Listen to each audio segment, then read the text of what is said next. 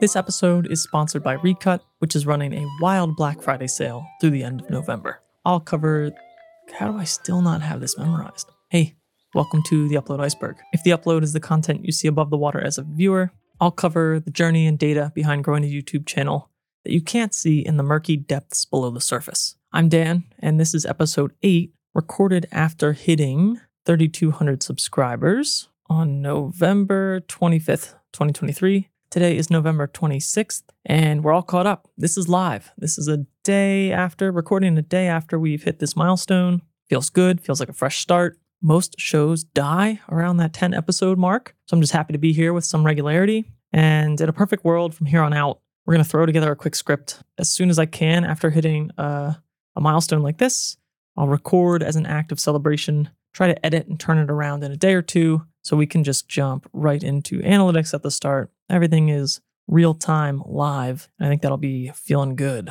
Before we dive in, you've heard me talk about Recut before. It's on a wild $39 Black Friday sale when you use my affiliate code below. That lasts through the end of November. Recut is a tool that helps you automatically remove silence from your videos, aka, it does your jump cutting for you. It's a no brainer product if you do any of this type of work. I've already saved hours over the last several weeks. It has a fully featured trial, no watermarks, it's a one time payment, no monthly fees. If you spend time cutting video, now is the time to give it a try so that you can decide before the deal ends at the end of November. All right, what are we doing for title? I think I mentioned in episode 7, which I recorded yesterday, I'm going to talk a little bit more about the 100 to 400 today, specifically the time I've spent with that lens in Colorado. And really, I've kind of spent a big portion of the year using that lens. I picked it up Canon Refurb in April, I think, for a little over 500 bucks. And, you know, have set aside some of my favorite travel zooms, the 24 to 105, the 70 to 200.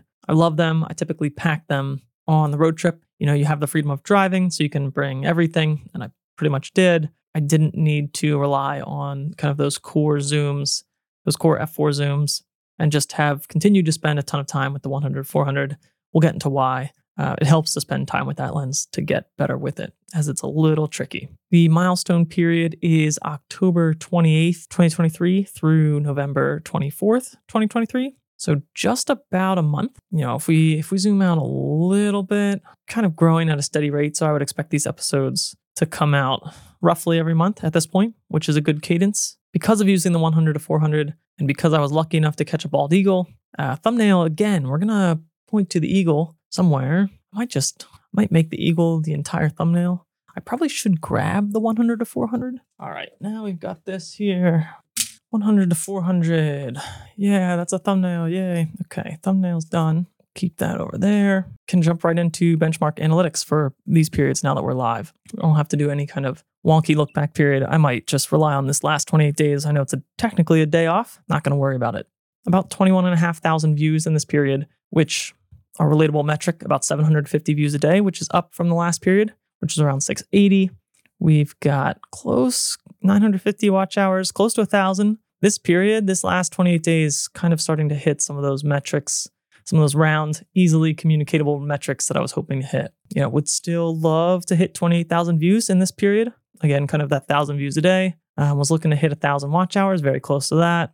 Under 100 subscribers, which I'd love to see, but 85 is pretty good and a good step up from the last period. And crossed over that 50 $50 a month uh, revenue threshold that I was looking for. But again, this is kind of really tied to views, and you shouldn't. I would never personally look at AdSense revenue and try to dictate um, like goals for that, I would dictate goals around videos produced and views, and the AdSense will follow however it however it does, given CPMs, RPMs, things like that. We've got a click through rate of just over seven. You can see again, sort of like average view duration. These two aren't completely locked in, but they're pretty steady over any given period. So I try not to index too heavily on those, other than for individual videos, I kind of know what's really good. I know what's really bad. And if it's anywhere kind of in that five to 10 range, I'm, I'm pretty happy and not trying to do a whole lot of tweaking.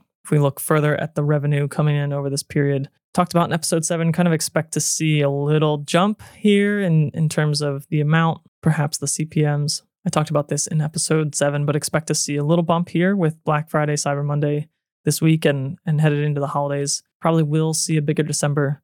I know Canon has a lot of great deals actually on lenses. You know, I'm not going to be buying any of these lenses myself this week, this weekend, but you know, a couple call outs that I thought were exciting. If I was in the market, if I was sitting on a little bit of cash here, you know, the 15 to 35, I haven't followed the rumors too closely of late, but you know, we're getting to be a couple years old on things like this. Probably a Mark II coming. I'm not sure if that explains how heavily this is discounted, but $500 off the 15 to 35. If you've been thinking about that, probably a great time to pick it up. 300 off of the 14 to 35, given how new this is. That's a pretty good deal, I'd say. And maybe one of the more enticing ones, in my opinion. A couple bucks off the RF16 Prime. I think there were some others that uh, looked especially good. Another 500 off the 24 to 70. Again, one of those lenses that is probably due for a Mark II sort of soon. Though, you know, I don't know what to expect out of Canon anymore. I don't think they're sticking to traditional release patterns so far on the mirrorless front. Uh, 500 off the 28 to 70, only 200 off the 50. I think they struggle to keep this in stock. They probably don't need to cut this uh, down too much. And then the other big ones I think are on the 70 to 200s. To see this at 1400, this probably drops down at some points to that low. Uh, but this is probably a lens that's kind of highly in demand. You guys know I love it. And then you know 500 off this 70 to 200 28 is is a pretty good snag as well. And I think also the 100, yeah, the 100 millimeter macro is $300 off. I remember when they launched the, or and before they launched the RF version of this lens, the EF version, they really started jacking up the price on that. I think it went from 999 to almost 1300 or more. And we'll talk obviously today about the 100 to 450 dollars off there. But uh, this personally, I got off of Refurb. The one that's really enticing to me, kind of started to cover and will continue to cover the choice that I made between the 100 to 400 and have treated it as like super long term rental, giving it a really good try, seeing how it works. And, you know, didn't have the budget to pull the trigger on the 100 to 500, particularly given that this MacBook was kind of my purchase for the year um, to make everything run more smoothly in my in my workflow for you know personal work, work for others. Really happy that I made that choice and didn't get this instead. Uh, but still, would love to try this lens. Would love to own it one day, maybe. We'll see. All right. That's kind of Canon deals. Didn't really expect to cover that, but had seen some things come through in the last couple days. Let's look at videos. We've got a potty coming out in this period. I think this is a fun one to listen to. Episode six hit the 3000 mark here and covered sort of how I'm thinking about generative fill and AI assist in photos, which I think is increasingly going to be important in a topic. I know some people are probably just completely sick of hearing it. I think AI is probably going to be transformative in a way that a lot of people aren't really ready for or maybe don't want to embrace. I think constant change is tiring. In the past, I've found myself fighting against things like this. I think AI and AI tools is going to be one of those things that sooner or later, whether you hate it or love it, you're going to you're going to end up having to embrace some of these tools in your daily life. It doesn't necessarily have to be in photos, but uh, if you like taking photos, if you like taking video, to the extent that you can warm up to some of these tools in a space that you you're happy with before you might need to warm up to some of them in something like a work setting, I think is advantageous. I think this is going to be an exercise for everybody to get used to AI, used to change, and trying to master a new set of tools because stuff is moving quick, really quick. We also got out the 28 to 35, talked about this in the previous episode of the podcast, kind of given the 35 a last hurrah in Colorado and did a lot of shooting with uh, both of these on that trip. And the big chunky video for this period that I've been working on behind the scenes for a couple weeks at this point, uh, probably probably two months between beginning of scripting, filming, editing, was this video podcast 101 crash course. Uh, so let's let, we will focus on these two, and we're going to talk a lot about the 100 to 400 as promised. Um, let's jump into the 28 to 35 first. So if we go to these, these analytics, this is kind of an example, you know, classic, classic channel, classic Dan's channel here. Um, slow and steady, linear growth probably will be for the foreseeable future. And I'm super happy with where this is right now, right? I think the click through rate I was hoping would be a little bit higher. I have a few other things pulled up here that we'll look at, but I based this thumbnail shamelessly very much stole my thumbnail from this 50 to 35 comparison. And the reason I did so, like this video did really well, I think it was helpful for people to get my take, a quick take, quick dense take on how they might think about choosing between these two lenses. This has a pretty, it bounces around a lot, but from an average standpoint, this click through rate, seeing that 9, 10, like that's that's great for my channel. I love to see something at that range. So I was hoping this might get closer there if we look at the last 28 days, Last seven, you know, probably too early to call it six and a half forever, but hoping that might tick up just a little bit. Where we start to get this is interesting if we look at the um, where the traffic is coming from from a suggested standpoint. Interesting to see some views coming from elsewhere. You know what I planned on, and uh, you know obviously what is happening is we're getting some traffic from the initial 28 review, and that's really go back when I make a video like this that's on the shorter side, this seven minutes is longer than kind of the quick, really quick four minutes that the 50 to 35 was. But the idea of putting out this shorter video is again, just keep it super dense and hopefully helpful. Provide a lot of examples. That's kind of what I would like to see as a viewer. And the hope and the plan is trying to play off of, you know, traffic from this also sort of short, medium length video, which is seven minutes. And so in a perfect world, someone finds my channel through 28 millimeter pancake search and they've got two videos that are worth watching. Bang bang. You hope that extends a viewing session. You hope it's helpful to get two takes, to get a, a you know 14 minutes of you know, hopefully straight examples and and some background and some comparison to other lenses. And you hope that's a good enough experience for somebody new coming into your channel that that is maybe worth a subscription. So pretty happy here. You can see some of the search terms really just around the RF28. We look at engagement little less than usual. This is a great example of why you don't necessarily want to trust like all the tooltips from YouTube. I mean, you can trust it. This is legitimate. 26 less than usual is is legit, but just knowing that you have a little bit of a shorter video, you would expect to have a little bit less overall average view duration than normal. Um, and if we come down to this graph, I'm still really struggling with this intro and dropping people here. If we compare to other videos, if we compare to other videos, you know, it's going to say it's higher, but really, and above average the entire duration, which is cool. But really, even in this section, I, I really want to try to figure out how to how to make these really engaging for that first minute, um, when so that when people land on them, they're entertained to the point that I can then backload all the information that I think is important. So still still working on that, still trying to think through how that should and can work here. But all in all, an example of something that's in my mind for my channel off to the races Cool to see.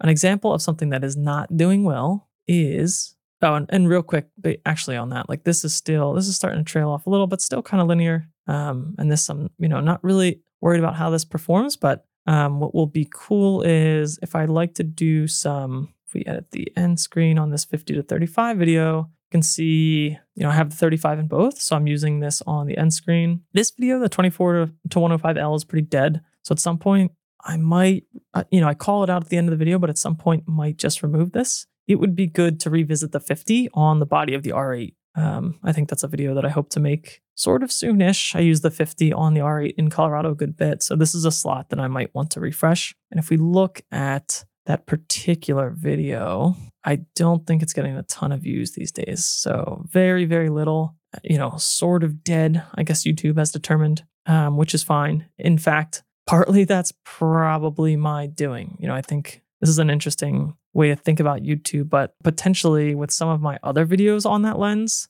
namely the 24 to 105 in Ireland, this is getting 50, 60 views a day and trending upwards. And then the comparison of the L 24 to 105 versus the non L, this still does really, really well. This actually, pro- like, hopefully, this might be the first video I ever make long form that hits 100,000. I think this is just something that people struggle with and it's a hard choice for a lot of people depending on what you have. So I gave my best try at trying to trying to help people out here. This video does well, but the result is that you have that original 24 to 105L video and then you come out with two other videos that both do better and you kind of kill your own traffic on that video. So the fact that it's among other reasons, you know, everybody's making videos about this. So it's not just that I've killed my own, but it's it's partly responsible, I'm sure. You have better videos from your own channel that are more modern, and YouTube is going to push those. So that's the 20, 28 to 35 analytics dive. You know, the example of the video that's not doing well is this podcast uh, gear guide, this crash course,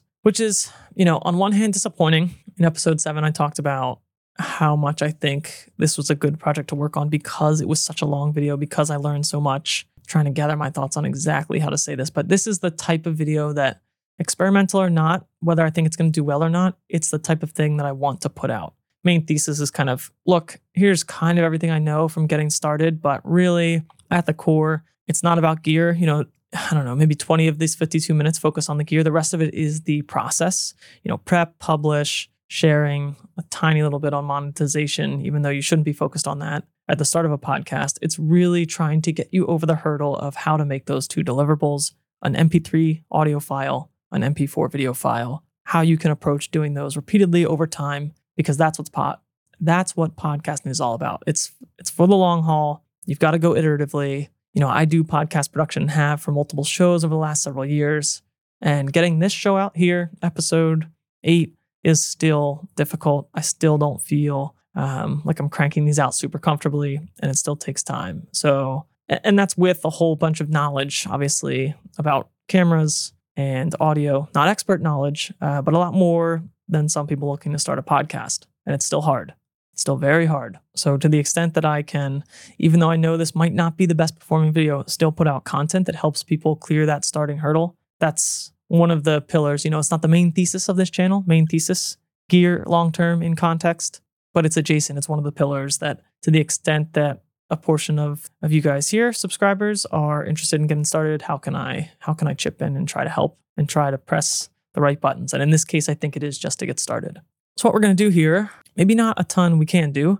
I'm not to mess with the thumbnail. I'm not to try to repitch it. This is an abysmal click through rate, um, partially because this is going to be first broadcast by YouTube to existing subscribers. And if you're coming here for the Canon gear, if you're coming here for the 100 to 400 in Colorado, and you're getting shown how to video podcast, it's not a great fit. You know, ideally, the hope for this is that it starts to get shown in search. YouTube might play around with a few of ter- of the terms for the gear shown in the video. Chaptered, I think, pretty well. Well, meaning I don't know if these titles are great for the chapters, but um, it's certainly broken out and potentially some of these things get shown in Google search in kind of like the quick hit answers in search because it's such a, a small definitive chapter potentially for people's questions as they search. And I think I took a good approach between trying to recommend gear that people already have, including phones, their computer, maybe cheaper USB mics. A couple steps forward if they want to jump into things like this, if they want to jump into things like the PodMic, if they want to get something like a Rodecaster Duo, how I see those things helping um, but that's all sort of, those are great things if you want to jump right into a higher production. And there are times when you might want to jump into higher production value from the start. If you're getting paid to produce a show for a client, then it starts to make sense. If you're making a show like I am, just best to use the stuff that you have to start. And in my case, a little bit fortunate to have already accumulated a lot of this stuff through this channel and through freelance creative work already. So I'm just using what I have and, you know, touch on this video. The R8 isn't perfect for this. The R6 definitely isn't perfect for video podcasting, uh, but kind of using what we got. Back to the AI topic, stuff that I find pretty useful in how I produce this show. So that's kind of if you haven't watched it, you know, don't necessarily go watch it unless you're interested in starting a video podcasts. 52 minutes you're not going to get back if you're not interested in that kind of thing. But from a podcast growing the channel perspective, I think it's important to have a little bit of background about what it's about and why I think it's doing poorly and why I'm not going to mess with thumbnail or try to repitch it. I think this is something that makes sense to attach to these podcasts here in the description.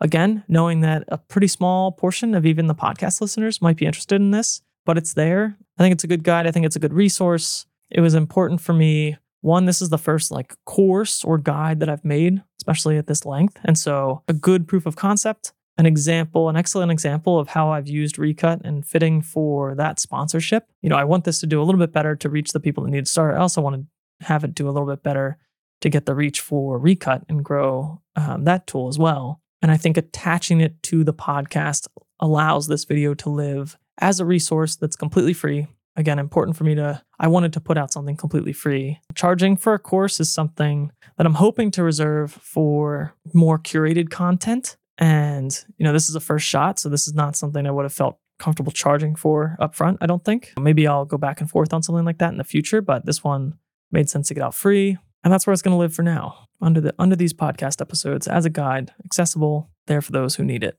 And I think it'll actually be interesting to check back in on this in 90 days, you know, another 28, another 90 days and see what's changed, if anything, from this click through rate perspective, what's changed, if anything, from this average view duration. People seem to, you know, some people are getting 20 minutes through this. So that'll be interesting to keep tabs on. and we'll go from there. All right, finally on to 100 to 400 in Colorado. Let's start by revisiting the analytics of this bad boy. This video, we looked at this episode 7 briefly, not skyrocketing off to the races, you know, a little slower, 55, 60 days in, than something like faster than the video podcast crash course. Uh, but 50 days in, you know, this video, this 28 was explosive. This 20 to 30, this 20 to 30 is only 20 days in, just about 20 days in and has about the same amount of views. Um, so this isn't this isn't explosive, but really s- slow, steady growth. In episode seven, talked about how this is a little bit longer, and so there's a little bit for me a challenge to keep retention up throughout this duration. Even though we look at other videos, not bad. I'm I'm very happy with this, um, but not quite as high as some of those shorter videos where I've been able to keep retention a little bit higher, people more engaged, and I think part of that is I have less authority on a lens like this, right? Picking this up in April is the first time I've shot past 200. I hadn't done a whole lot specifically going out to try to shoot birds or wildlife or landscapes, obviously, at that length beforehand. So part of that, I, I think, is probably reflected in engagement and authority in this space of longer zooms. And I've spent a lot of time with this lens intentionally this year to try to get over that hurdle. And I think the end result, my hope is that particularly when I shoot this Colorado specific version of the video, uh, that some of that growth comes through in the fact um, or the the difference between photos I've taken first half of the year, maybe April through September with this video, and photos on this trip, kind of September through I don't know November, early December. And so I think probably we'll get to the thesis of what I think that next video will be in a minute. But I think probably from a metadata perspective,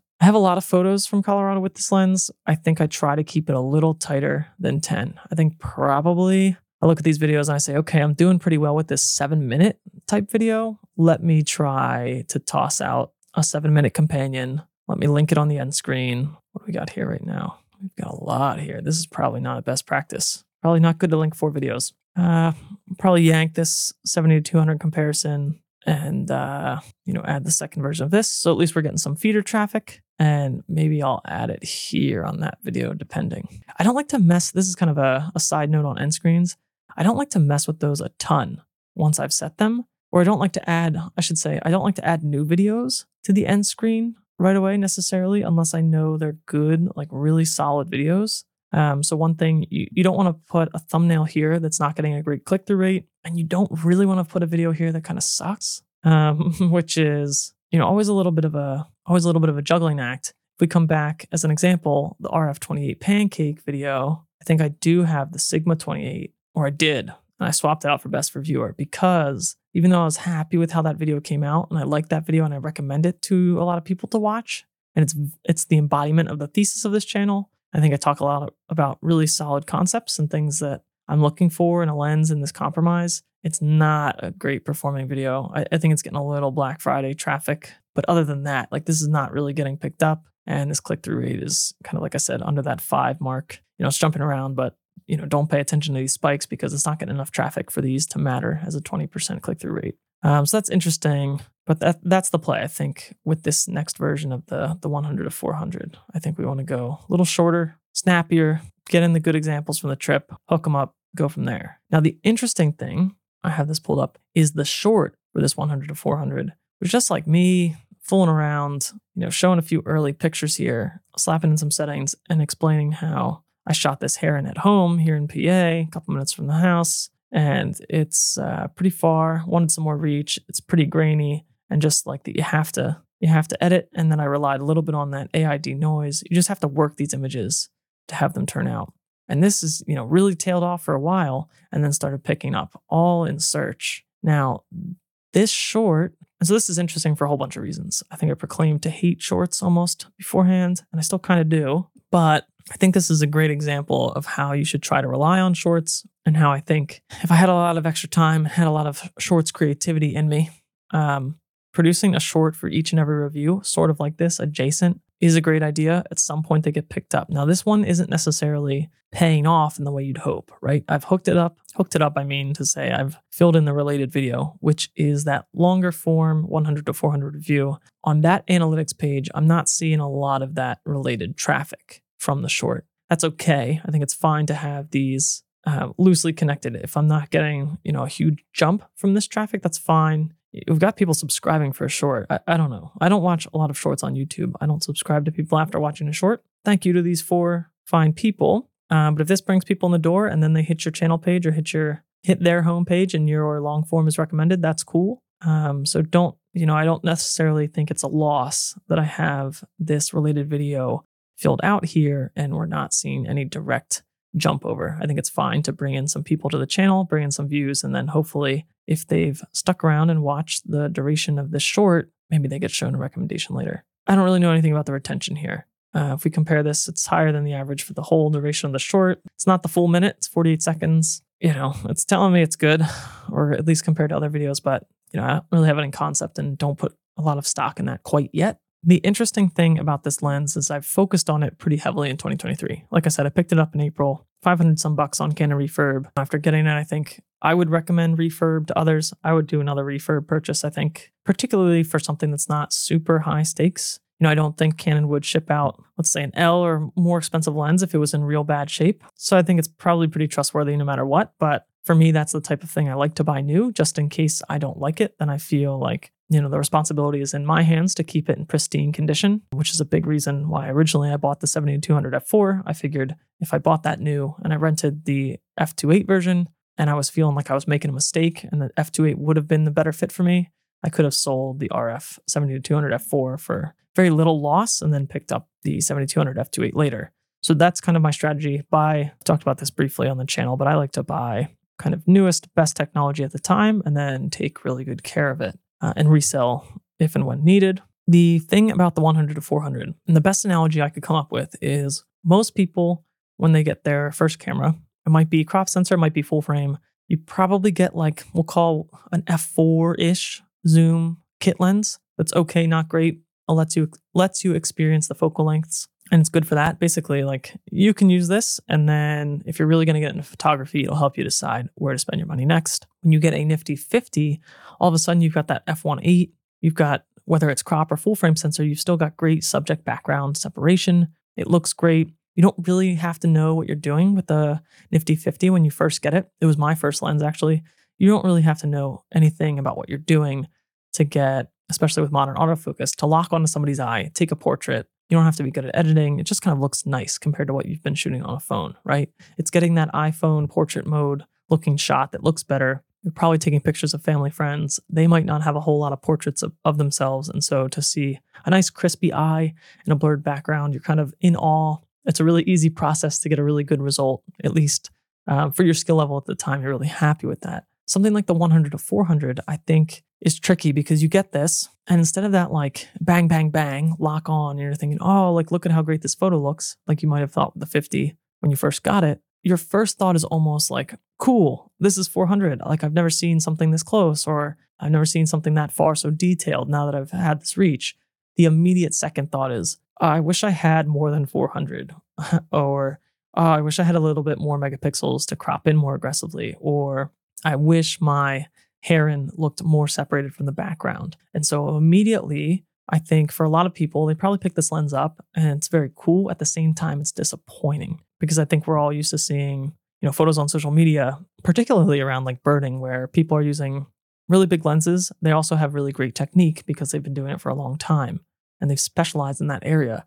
And so a lot of times they're also better at editing. And so you'll see some of these birds, these animals, and the background is completely creamy completely blown out. And I think the idea is that you're hoping to get this out of the lens, and you can in some circumstances, but you have to be, you know, you have to get to a certain point with your editing. You have to get to a certain point with your technique. And sometimes you have to get lucky, just being able to have your subject really close to the front of the lens and then having a massive background behind it to be able to get that kind of blur. And so I think if people get this lens and they don't love it, that's part of it. Where I think the real shortcomings are I guess before I get to shortcomings, that's why I've spent so much time this year practicing with this lens. I, I think you need to in order to get the best results out of it. I think I've come a long way myself with this over the last, I don't know, six, seven, eight months, but you know, it's a process. It's a, it's a whole new realm of photography if you haven't been shooting that way before. The thing I liked in Colorado was to be able to pick out parts of the landscape at 400. I think that's really cool, especially with mountains and things. It's just a whole new way to look at some of the photography and got pretty heavy into cropping. Like I really leaned on cropping, even with the lower megapixel, lower megapixel R6 sensor. You can still crop a ton and have it be usable for social media and had some good crops on the the bald eagle that I'll have in the thumbnail here. At the end of this year or the start of next year, I'm going to do a video on my core 4 lenses. This is not my core 4. My core 4 is the 24 to 105 f4, 70 to 200 f4, 28 sigma prime and oh gosh, the 85, the Samyang 85. Those are my core 4. The two fast primes, wide and tight, and then the two two zooms in the middle at f4 L quality. That to me is the core of my bag. Can pretty much shoot everything with those. The lenses that I'm kind of testing using around all of those obviously are the 100 to 400. Not sure if I'll keep this forever. The 28 millimeter pancake, loving it, but I've got two 28s, so you know have to decide between those at some point potentially. Don't necessarily have to. Might be good to just keep the 28 pancake. It also might be a good thing to package with the R8 to sell that when I do. Then the Nifty 50, I often don't think of as a Core 4 lens for me, but again, it's really small, really cheap, really affordable. Purchased it with AdSense from this channel, so kind of has a special sentimental role in the bag and pairs really well with those f4 zooms. And so it's not core, like if I had a core 5, that would be in there probably. But the 50, the fast 50 and fast 85, even though, you know, dimensionally they're kind of different, more or less they're pretty close in practice in terms of the look. Anyway, one of the reasons that I wouldn't say this is in the core 4 yet is because I, when I think about taking this traveling without weather sealing, when I think about trying to get a little bit more reach, when I think about the aperture, this is dark, uh, but still pretty usable, pretty long in the day or early in the morning with f8 when you know what you're doing and you're willing to you know bump up that ISO. At the same time, would it be good to have something a little bit faster? Sure. As I've used this, I've started to fall more in love with this type of shooting. And so in my mind, it's kind of like if I'm going to be shooting long often and I'm going to try to dedicate a lot of time getting better at it, that's where I'm kind of more okay saying, okay, I'm going to put some money out. I'm going to really invest in a lens. that's going to allow me, like the lens won't be the limiting factor for me. And this probably isn't the limiting factor for me now. It's probably maybe not even close to the limiting factor. I think there's a lot of technique work and a lot of editing work that can be done. At the same time, it's kind of like, do you want to get better edge to edge sharpness? Sure. Do you want to get a little bit more brightness? Sure. Do you want to get more reach? Also, yes. And so that's for me where I look at the 100 to 500 and say, like, do I want to pack that for travel in case it's raining? I definitely do. I look at the 2 to 800 and say, that's an interesting lens, even though, you know, wish Canon would make a classic 2 to 600. Um, but, but both of those two lenses are interesting, something I'm going to keep an eye on.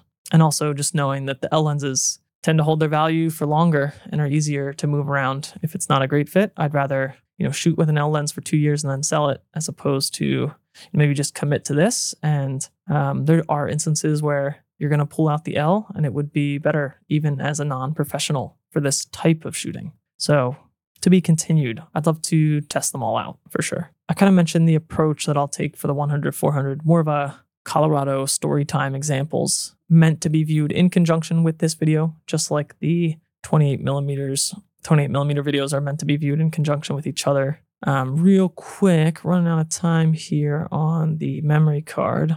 Um, upcoming stuff 100 to 400 in Colorado for sure. Going to do long term f-stop Ajna review, road trip experience. So good to revisit that video after going on a road trip. Same strategy, right? You know, again, I think people are picking this up a little bit with Black Friday and this little up, upward tick here. I think this is one of the better. There aren't many Ajna reviews, and a lot of them are long, kind of fluffy. Uh, I think this is one of the better ones, judging by the comment feedback. It's just not something that gets a ton of views. Like I think this is just searched a lot less on the internet than some of the lenses. So pretty proud of this video at the time. I think same same concept, right? We've got this 10, 11 minute video. Think we're going to do long-term review. We're going to leave this review breathe. Kind of all these things still stand by. I'll take, you know, a second to reevaluate if anything has really changed on those core pillars of that video, and I'll address them in the update. Otherwise, you know, shooting for that five, six, seven minute update. Here's what changed. Here's what didn't. Um, here's what I think people should be looking at.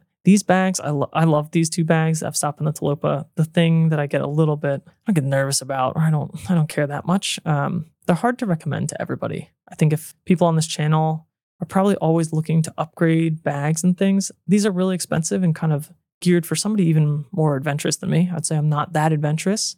These are adventure bags, I think, and I think they're priced as such, which is hard to jump into them, but the thing is, they last. I don't know. I've been hauling around my Tilopa pretty violently for two, two and a half full years, and it's pretty much looking brand new. So, want to weigh in on that. Other things that are coming Canon R8, definitely need to make a video at some point. feeling pretty good about how I've used it and how I feel about using it.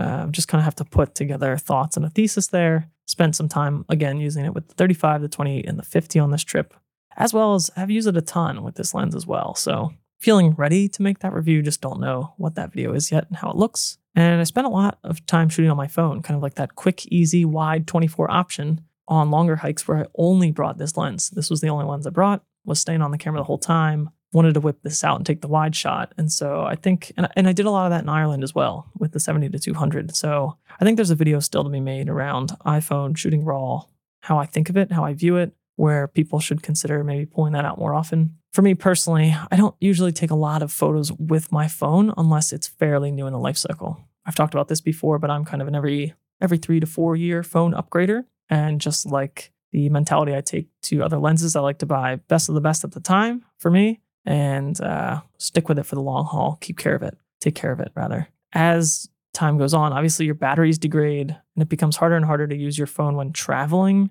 Keep a good battery and then go outside in the bright sun and use it for photos. So this is a 14 Pro. Used it pretty heavily in the last year for some photos and video. Love to use it as a top down still for this channel. I don't use it for every top down shot, but it's really quick to just put on that moment magnet and then get that top down shot that's very usable. Everything's in focus at the same time, already feeling like the battery's degrading a little bit. And so expect to use this less and less progressively over the next two to three years. Um, and then, like I said, that Core 4 lens video, like Gear Bag 2024, is something that I want to revisit. I haven't done that in a long, long, long time. Probably 2021 since I did that last. Yeah, kind of this prosumer bag. It'll be a similar thesis, probably shorter than 16 minutes. I don't even know what this video does now. Nothing, apparently. But I think it's good to get out there and just kind of, I don't know, give an update. If somebody's new coming in, I think it's it's good to have sort of like the video podcast crash course, not looking for this video to grow or be found in search, but if people are asking for advice and they're looking for kind of what I have, it's an easy artifact to point people back to and say, look, 2024 start of, this is kind of what I'm rocking. This is how I think of things. And it's a good place to hash out all those thoughts in a deeper way and I think people are willing to give a little bit more attention throughout for something like this, knowing that you're going to get through the whole bag and there's nothing super sensational here, just kind of recounting what you've got, what you've used it for recently, how you think about things there. So I want to do that. And then definitely a video that I have on the docket is how I make these YouTube videos, sort of like a crash course in YouTube videos, just like the podcast, though much shorter, still experimental. Like, don't expect it to go wild, but want to hit on some of the key important things that I do shooting and editing these videos pretty streamlined or as much as possible. A bigger portion of that video will be kind of focused on thumbnails, titles, scripting, how I think about those things. Still on the production side, obviously, we'll still talk about the R6, R8 and lenses and lighting and audio and things like that, but holistic. But you know, I think one of the lessons learned from this 52 minute video, that's not going to be a 52 minute video, that's for sure. I have done one of these before. Let's see, a long time ago, I guess. How to make a YouTube video. Dead, dead, dead. Yeah, this is not, not a good one. Not a good one here. So, uh, yeah. hard, hard to take lessons from this because there's so little traffic, but I'll probably take a quick visit, see what I could improve on here, go from there. I think that's about all I have for upcoming stuff, at least that I can mention for the moment. So, yeah. If you're new here to this podcast, we're doing a new episode every 100 subs until we get to 5,000. And we'll kind of change the pace a little bit. And at the current pace of growth, like we said, I'll see you in about another month. Later.